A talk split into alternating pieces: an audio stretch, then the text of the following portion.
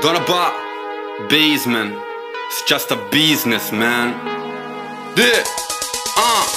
Step back, prendo il rimbalzo, controllo la palla dal tiro da tre prima step back Stoppata in faccia da qui non si passa non nemmeno con uno step back Vivo per i miei colori, solo a sentire quei cori Guarda lì fuori, sì per il campione, prepara il suo tiro, poi step back Stavo pensando NBA, subito ho aperto milkshake Sta decollando Mayday, sembra Vince Carter remake Step back, overhead, tripla secca sopra la sirena Sono tutti in campo, sembra un fiume in piena e non si calmeranno Dove sta il problema, frate step back?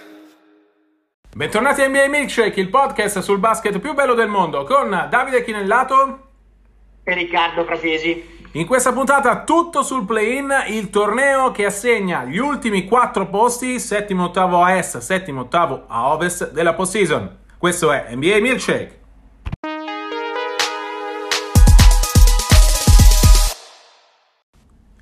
Allora Riccardo, è martedì 18 maggio, un giorno storico per l'NBA perché oggi è il primo giorno del play-in. La formula nuova, questo torneo che ci terrà compagnia per i prossimi quattro giorni, antipasto dei playoff che cominciano da sabato, tenetevi pronti, non c'è ancora il calendario, ma eh, avremo partite in orario italiano sia sabato che domenica e dopo il meraviglioso, permettetemi, ultimo weekend di regular season, direi che uh, ce lo siamo meritati. Torniamo però al play-in. Prima di andare dentro il dettaglio delle partite, proviamo a capire bene come funziona. Ci avete scritto in tanti, sia a me che uh, a Riccardo sui social, per capire bene la formula di questo play-in. allora, funziona a conference separate, partecipano la settima, l'ottava, la nona e la decima. Si affrontano questa notte per l'est, domani notte per l'ovest la settima contro l'ottava, quindi Boston-Washington, e la nona contro la decima, quindi Indiana-Charlotte. Chi vince la partita tra Boston e Washington entra direttamente nel tabellone dei playoff come testa di serie numero 7 e affronterà al primo turno Brooklyn. Chi perde invece trova la vincente della sfida tra la nona e la decima, quindi Charlotte o Indiana. Giocherà in casa, si gioca giovedì quella partita chi vince quella partita entra nel tabellone come test di serie numero 8 e affronta Philadelphia al primo turno. Stessa cosa per la Western Conference.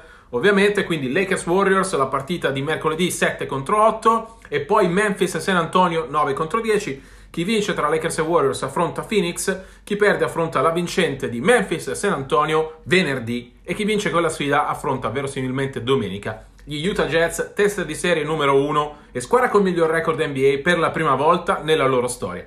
Riccardo, di questa formula abbiamo già parlato, una formula che ha decisamente ravvivato il finale di stagione, tant'è che siamo arrivati con l'incertezza assoluta fino all'ultimo giorno, una formula non gradita ai giocatori, soprattutto a uno, LeBron James, che adesso ci si trova dentro. Comincerei proprio da uh, Lakers Warriors, che è un po' la grande uh, attrattiva uh, di questa sfida. Vi ricordo che è una gara secca, così come tutte le gare del play-in. Se, vin- se vuoi andare ai playoff, vin- devi vincere in sostanza. Se perdi, rischi di andare a casa, soprattutto se sei arrivato a nona o decima. Ti passo la palla su Lakers Warriors. Partita attesissima. Partita dal pronostico chiuso? No, dal pronostico sicuramente sbilanciato. I Lakers sono favoriti. Chiaro che in gara secca trovarsi di fronte a Steph Curry, specialmente eh, lo staff di questa stagione, eh, un candidato quantomeno al podio per l'MVP, insomma è, è, una bega per chiunque. Ecco, in una serie i Lakers sarebbero strafavoriti al 90% secondo me. In gara secca, dovessi dare le percentuali, ti direi 65-35, cioè non 95-5 o 90-10, cioè proprio perché eh, insomma, in 48 minuti può succedere di tutto. I Lakers comunque sono una squadra che insomma, eh, non è esattamente rodata anche come rotazioni proprio per i mille infortuni che hanno, che hanno avuto. E Dubs comunque vengono da 6 vittorie di fila. 6 vittorie di fila non, non, sono, non sono poche, è una squadra in fiducia e soprattutto Steph sta giocando una pallacanestro stellare. Assolutamente, stagione strepitosa. Da migliore realizzatore NBA, 32 punti di media a partita, non li aveva fatti nemmeno nel 2015-16, l'anno in cui vinse l'MVP all'unanimità. È una grande incognita Steph Curry, onestamente. Ho scritto io la preview che trovate sul, sul sito della Gazzetta di questa partita. È una partita che concordo con te, Riccardo. Normalmente i Lakers eh, dovrebbero vincere, sono più squadra, hanno più armi. LeBron ha mostrato nelle ultime due partite di stare abbastanza bene per fare la differenza contro Indiana, è stato strepitoso nel finale. Uh, Anthony Davis sta viaggiando a oltre 26 punti di media nelle ultime 5 partite che i Lakers hanno vinto tutte, tra l'altro e sta dimostrando di essere vicino alla miglior condizione. Nel complesso i Lakers hanno chiaramente più armi, è tornato anche Schroeder, Drummond comunque sta mostrando di potersi inserire. È chiaro che però, come giustamente sottolineavi tu, è un gruppo che non è rodato ed è un gruppo che deve capire come eh, limitare Steph Curry, eh, giocatore assolutamente scatenato, lo avete visto probabilmente anche eh, nella splendida partita di domenica contro Memphis, quella che ha dato a Golden State l'ottavo posto, 46 punti, strepitoso nel secondo tempo, un giocatore in grado onestamente di farne 60, se non di più, in questa partita, ma secondo me la chiave, mm, se Golden State vuole vincere, sono due fondamentalmente, Draymond Green, che dia una mano in attacco un po' più di come ha fatto adesso, e Andrew Wiggins che dimostri con la difesa su LeBron James uh, di uh, essere un giocatore importante per Golden State. Onestamente però uh, temo che Golden State potrebbe far fatica a vincere questa partita se i Lakers funzionano da Lakers anche nel caso in cui Steph Curry dovesse segnare qualcosa tipo 100 punti o, o qualcosa del genere. E nel caso di sconfitta i Warriors avrebbero un salvagente in casa contro la vincente di Memphis San Antonio quel caso sarebbero loro a partire chiaramente favoriti con entrambe, con chiunque delle due squadre tra Memphis, tra il Grizzlies e Spurs sia andata avanti. Memphis l'hanno appena battuta in quello che è stato uno spareggio per conquistare questo ottavo posto che dava l'opportunità di avere due chance di, di qualificarsi per i playoff e San Antonio è una squadra con record perdente che insomma è andata, è andata dentro, è arrivata ai playoff, un, l'unica a ovest dentro con record perdente che è arrivata ai playoff più per mancanza alternative che altro. Insomma è, è chiaro che arrivare settimi, ottavi, eh, insomma per, per, i Dubs la differenza non è poi così grande, nel senso che eh, il pronostico sarebbe comunque chiuso sia contro Phoenix in caso di incrocio settima-seconda che contro gli USA eh, prima contro ottava. Per i Lakers è un discorso diverso, nel senso che, eh, che si qualificano da settimi, che si qualificano da ottavi, in caso di qualificazione sì, se la giocherebbero quantomeno alla pari con Phoenix oppure con Utah, insomma, Utah il miglior record della Lega, Phoenix il secondo miglior record della Lega, insomma, sfortunate perché incrociare, la prospettiva di incrociare i Lakers con LeBron James e Anthony Davis ritrovati già al primo turno dopo quella regular season, insomma, non è, non è esattamente allettante, ecco. Eh, però facciamo un passo alla volta, insomma, eh, la, la, notizia è i Lakers all'esame Steph Curry ed è un esame impegnativo. Decisamente sì, però io ti voglio portare su quel passo. Allora, intanto um, vorrei dire che la, la sfida Memphis-San Antonio Uh, è comunque interessante, secondo me Memphis è abbastanza nettamente favorita uh, con San Antonio che credo abbia già fatto un miracolo ad arrivare fin qui con un roster decisamente non all'altezza uh, degli anni passati, merito ovviamente del sistema Spurs secondo me che riesce a tirare fuori il meglio da tanti giocatori magari di livello più basso di quello, di quello che poi rendono quando sono inseriti nel sistema Spurs. Memphis Uh, onestamente non mi, ha, non mi, ha, mai convinto fino in fondo in questa regular season, sempre alti e bassi, sempre sulla striscia della sufficienza. Mi aspettavo onestamente qualcosa di più da Gian Morant, credo uh, gli vada riconosciuto l'alibi dell'infortunio alla caviglia di inizio stagione, da cui secondo me è tornato troppo presto e ci ha messo troppo tempo poi per tornare ad essere ad un livello accettabile. Non ha mai raggiunto i picchi dello scorso anno e non ha mai fatto quei progressi che era lecito attendersi. Il miglior giocatore dei Grizzlies in questa stagione, secondo me, è stato Jonas Valanciunas, che vi confesso, ho pensato seriamente di inserire nei tre quintetti o l'NBA nel ruolo di centro, alla fine gli ho preferito Sabonis in un giochino di ruoli, però se ci fosse stato Valanciunas nel terzo miglior quintetto NBA non ci sarebbe secondo me stato niente da dire e eh, questo vi dà l'idea credo della sua, della sua stagione no? però volevo portarti su quel eh, incrocio di Utah e Phoenix contro i Lakers già al primo turno e ti lancio la palla dicendo che secondo i bookmakers la favorita numero uno per il titolo è Brooklyn la favorita numero due sono i Lakers e allora proviamo a rispondere alla domanda che credo tutti i tifosi giallo-viola si fanno vale a dire è vero come dicono i Lakers che se sono sani, se quella squadra è sana, è la squadra da battere ancora? Ma non lo so, perché non c'è controprova. Eh, voglio dire, non è... siamo alle speculazioni, alle ilazioni, alle ipotesi, cioè non li abbiamo, non li abbiamo visti per molto, li abbiamo visti iniziare bene, però insomma c'erano tante squadre che carburavano, insomma con le marce ancora basse. Eh, secondo me sono due squadre, anche, ci metto anche Brooklyn, tutte da, da provare. E sono quelle con maggior talento, eh, ma le squadre non cioè non, non, si giudicano dalla somma dei talenti individuali, ma dalla somma complessiva che quella, eh, l'unione di quei talenti individuali va, va, a formare, va a creare. Eh, quindi è una cifra diversa, che non per, for- non per forza sempre i conti tornano, eh, quelli individuali si sommano per quelli di squadra. Non lo so, io credo che sia molto molto aperto l'Ovest, forse come non mai arrivo a dirti Davide, credo sia un Ovest, l'Ovest più aperto da quando seguo l'NBA proprio perché comunque è stata una stagione anomala con tanti giocatori fermati da vari protocolli eh, anti-Covid, tanti infortuni ai noi e, e, un calendario particolarmente complesso con un load man- management sfrenato certi, in, cer- in, certi casi.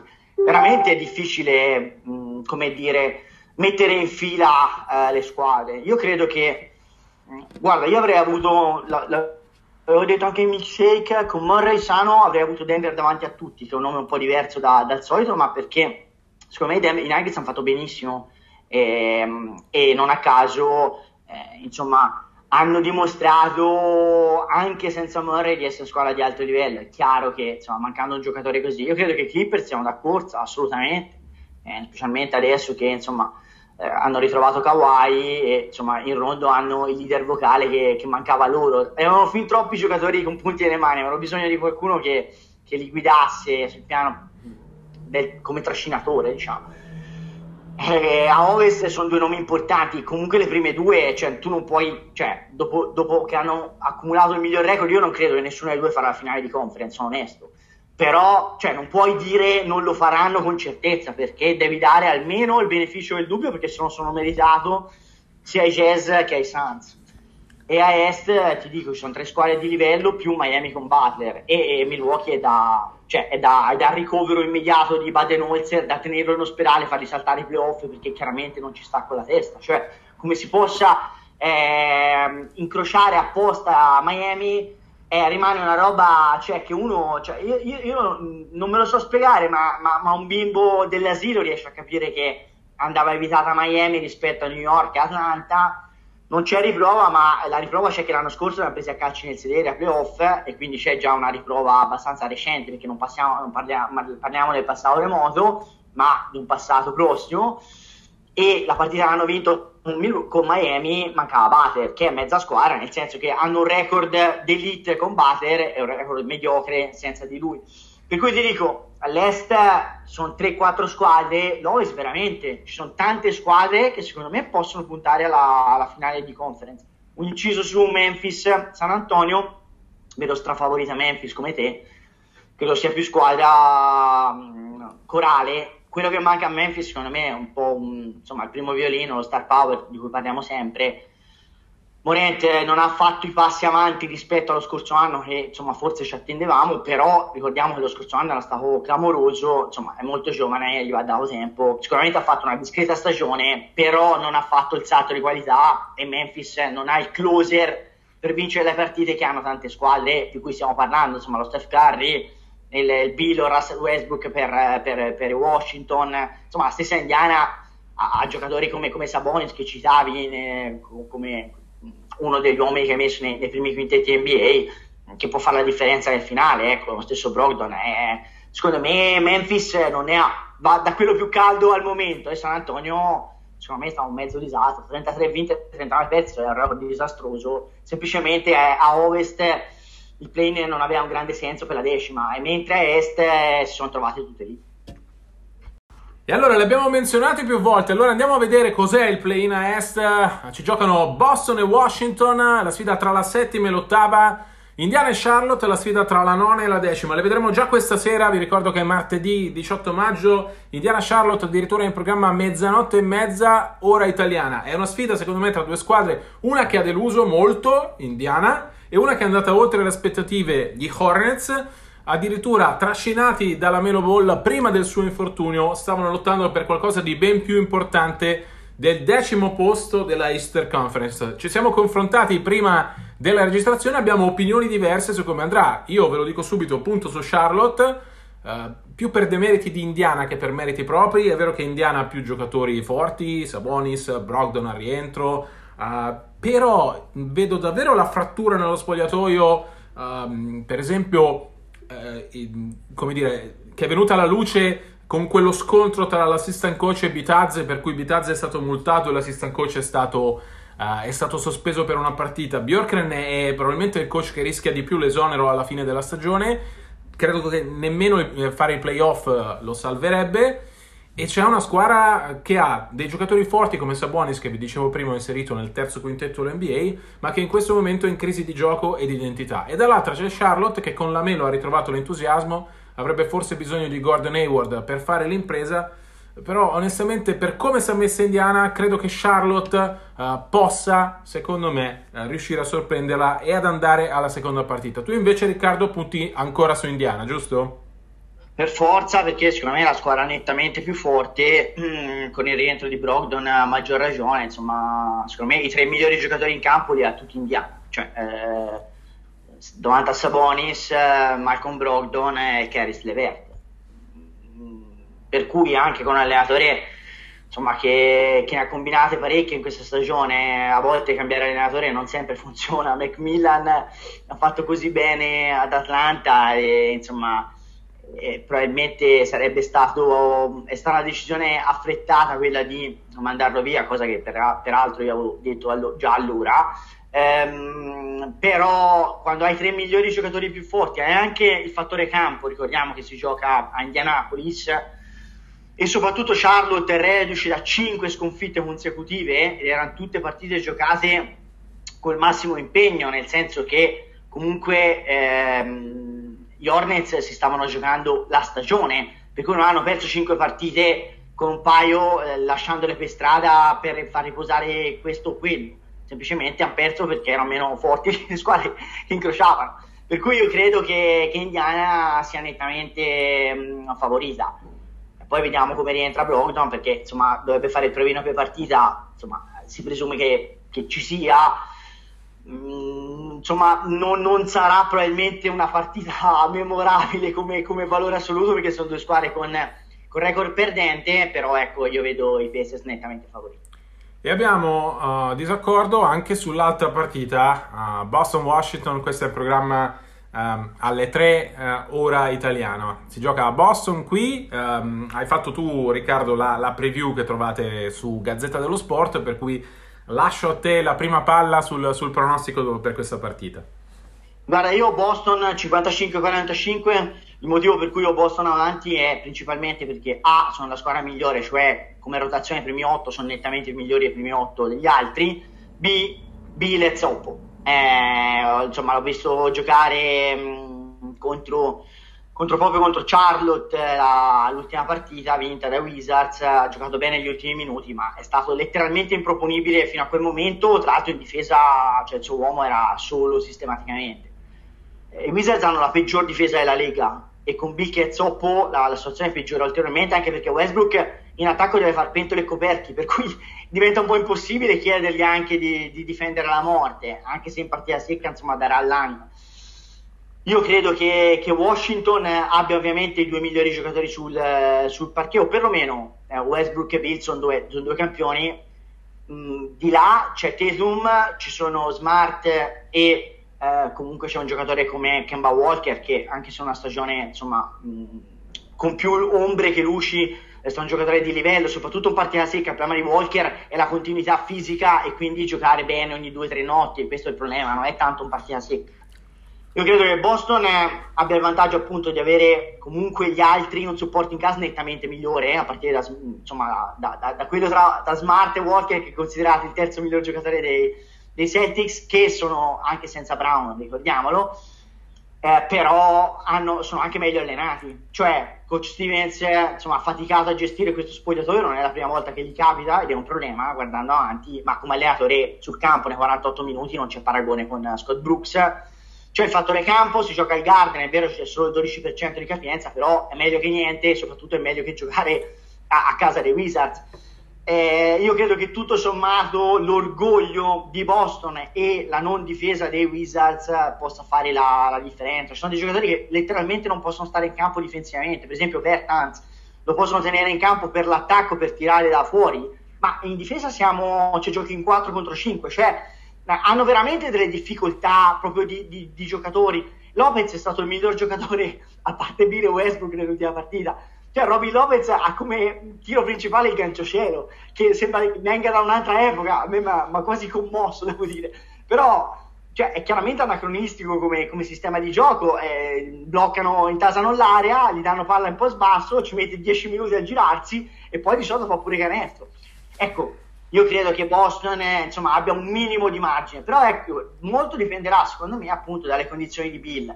Se è quello visto contro Charlotte, secondo me Washington ha possibilità e, e comunque giocare sopra quel, quel, problema muscolare bene non potrà avergli fatto. Con questa premessa, se questo paio di giorni le condizioni fossero migliorate, vediamo, insomma, ecco, se, se Washington, però Westbrook altrimenti è maledettamente solo, cioè non è questione di triple doppie, deve fare veramente troppo, secondo me, per andare a vincere al Garden.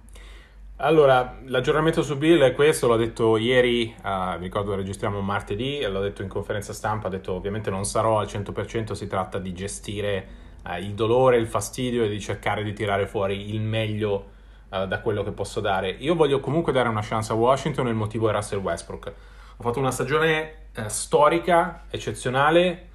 Uh, se i Wizards sono al play-in il merito di Westbrook, nettamente il giocatore più forte della squadra, molto meglio anche di Bill, che pure è arrivato uh, secondo dietro Curry uh, nella classifica del miglior realizzatore, un leader vero capace di tirare fuori il meglio dai compagni in ogni situazione. In gara secca, pur con Bill a mezzo servizio, mi aspetto che Westbrook possa essere per Washington quello che Curry può essere per Golden State, vale a dire il catalizzatore, l'uomo che sa, che sa di dover fare la differenza, è pronto a farla ed è pronto soprattutto a trascinarsi dietro i compagni. Ha pochissime altre armi Bill Zoppo comunque qualcosina lo può fare, come dicevi tu, bisognerà capire quanto incide la sua condizione sulla difesa di squadra, già non ottima. Bertans comunque il tiro da tre lo dà, uh, Lopez qualcosa sotto può fare, sarà una battaglia interessante con Robert Williams e con Tristan Thompson. Uh, Boston ha tanti problemi, non è mai riuscito a trovare la continuità, uh, la, non è mai riuscito ad esprimere il massimo che questa squadra poteva dare, perché comunque Tatum e Brown sono due giocatori di, di altissimo livello, li vedremo uh, sicuramente allo Star Game nei prossimi anni, come abbiamo visto Tatum in questo, Kemba Walker quando c'è stato uh, ha dato qualcosina in più, Marcus Smart comunque, cioè parliamo di tanti individui tanti individui, tanti giocatori di alto livello che però non sono mai riusciti ad essere squadra. Questa è la partita decisiva dell'anno. Chi ci dice che riescano ad esserlo? Chi ci dice che non tornino fuori tutti i problemi? Chi ci dice che Tatum uh, non riesca, non incappi in una serata no? Che Walker non trovi quella sensazione col ginocchio sinistro che gli permette di essere Kemba Walker? Uh, un giocatore comunque di alto livello e non il fratello cattivo che abbiamo visto più e più volte. Boston ha tante incognite, troppe incognite. E credo che in gara secca contro Westbrook in queste condizioni uh, possa davvero rischiare di perdere anche contro una squadra nel complesso nettamente inferiore. Mi aspetto un grande smart che è giocatore da, da, da queste partite, un guerriero. Uh, come dici tu, uh, io penso che, che basti, però per, per, per, foraggiare la tua argomentazione, Washington ha vinto 15 delle ultime 20 partite giocate, arriva col morale a 1000 perché ottava non era mai stata da mesi e, e Boston arriva col morale sotto, sotto, le scarpe, sotto le sneakers. Detto questo, insomma, eh, il famoso orgoglio eh, dei Celtics eh, tradizionalmente l'abbiamo visto a intermittenza anche persino a questa squadra disastrosa, secondo me deludente, la delusione della stagione, perché abbiamo visto grandi rimonti durante l'anno. Io credo che in partita secca questo orgoglio verrà fuori e, e, basterà per qualificarsi ai playoff da settima e poi però credo che insomma eh, non sarà abbastanza contro Brooklyn eventualmente. Ecco, ricordiamo che poi ovviamente chi vince tra Boston e Washington affronterà i Nets. Uh, chi perde invece affronta la vincente di Indiana Charlotte, secondo me senza problemi, nel senso comunque favorita anche perché giocherà in casa sia Washington uh, che Boston, chiunque dovesse perdere, e poi andrà allo scontro con la testa di serie numero uno che vi ricordo è uh, Philadelphia dove onestamente eh, né, né, Boston né Washington secondo me possono fare eh, l'impresa. Vi ricordo che si passa da gara secca a serie eh, al meglio delle sette. Onestamente la superiorità di Philadelphia su chiunque tra le quattro al play-in e di Brooklyn su chiunque eh, tra le quattro che fanno il play-in della, della Eastern Conference mi sembra piuttosto evidente, no Riccardo? Sì, no, non, eh, non credo che a, a, ove, a, est ci siano possibilità di grandi ribaltoni. Io credo che per Washington fare playoff significherebbe stagione salvata, considerando il record di Westbrook, considerando la partenza falsa, considerando che la squadra è veramente mediocre, cioè avranno l'occasione e l'opportunità in off-season di puntellare il supporting cast e veramente non è difficile perché basta cambiarli tutti e difficilmente trovi di peggio secondo me eh, mentre per Boston comunque vada anche in caso di vittoria con i Wizards l'eliminazione al primo turno dei playoff sarebbe molto deludente ci sarebbe da fare delle valutazioni non tanto di talento perché il talento ne hanno ma anche qui di puntellare la squadra i ruoli che insomma sono rimasti scoperti. Abbiamo parlato da, da anni diciamo che manca un centro insomma di, di, di, o comunque un lungo chiamatelo come volete di livello ma soprattutto di gestione in quello spogliatoio delle personalità. Insomma, qui bisogna che Stevens o mandi via qualcuno oppure eh, riesca a eh, fare un salto di qualità nella gestione dei, delle personalità più riottose, più difficili da gestire. Insomma, passato ha avuto problemi con Irving e Marcus Morris, non certo per colpa sua, però poi fa parte dei compiti per un allenatore NBA, a torto a ragione nel 2021 fa parte dei suoi compiti di gestire questi ragazzi qua che sono più problematici sta avendo qualche problemino, si, si parla soprattutto di smart, eh, sicuro spogliatoio non, non, è stato in sintonia, questo, insomma la squadra ha avuto zero continuità a dargli per tutta la stagione.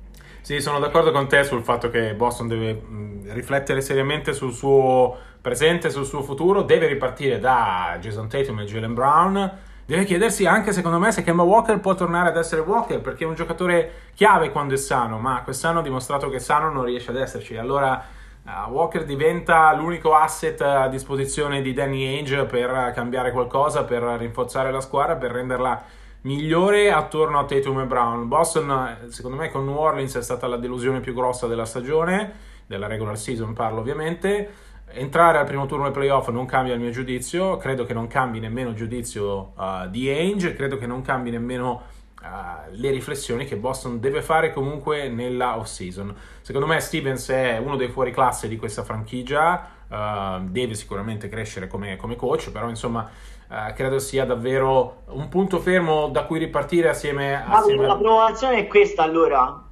metti che perdi, perdano contro i Wizards, come tu dici che succederà. Metti che dopo trovino una squadra tra Indiana e Charlotte che si gioca la stagione uh, con insomma con poco da perdere perché sarebbe la sfavorita, no? Comunque contro, certo. contro Boston. E, e, e, faccia il colpaccio, considerando insomma il talento dei tre migliori giocatori dei Pacers o come dire la, la, la coesione mostrata comunque dagli Hornets, non è impossibile. Insomma, se non facessero i playoff, secondo te Stevens rischierebbe il posto o Angel addirittura rischierebbe il posto? Cioè è verosimile in caso di mancati playoff che ci sia una rivoluzione importante, cioè non solo di giocatori ma uno tra il massimo dirigente e l'allenatore rischi il posto o no? Secondo me no, uh, secondo me lo status di Ainge a Boston è tale per cui finché lui non decide di farsi da parte uh, non si farà da parte.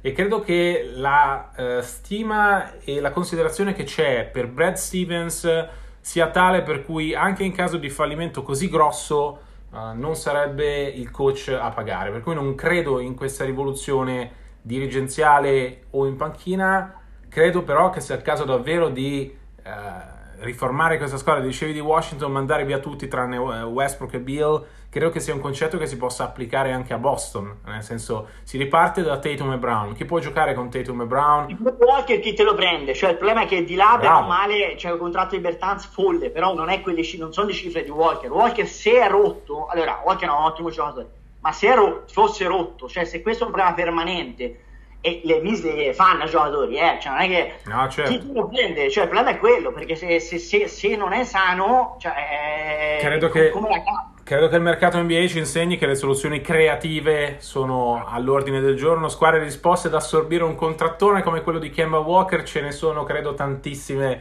un nome su tutti Oklahoma City, per esempio, a cui basta dare una scelta, anche se ha già fatto una brutta cosa con, con, il povero Al Horford quest'anno. Però ecco, non credo sia impossibile scambiare Walker, certo non aspettatevi uh, lo scambio Kyrie Irving per, uh, per Isaiah Thomas, ecco, cioè... Mh, mm, bisognerà essere creativi. I, due migliori. Non, non sono eh, co- come Atman, non ci sono tanti in giro. Esatto. Eh. Forse se passi da McDonald's a caso ne prendi uno, altrimenti è dura. Diciamo che ecco, eh, le soluzioni ci sono. Uh, Tatum, Brown, Stevens, secondo me, sono parte del presente e del futuro dei Celtics. Però urge una riflessione importante su, su cosa va fatto e su che cosa serve a questa squadra.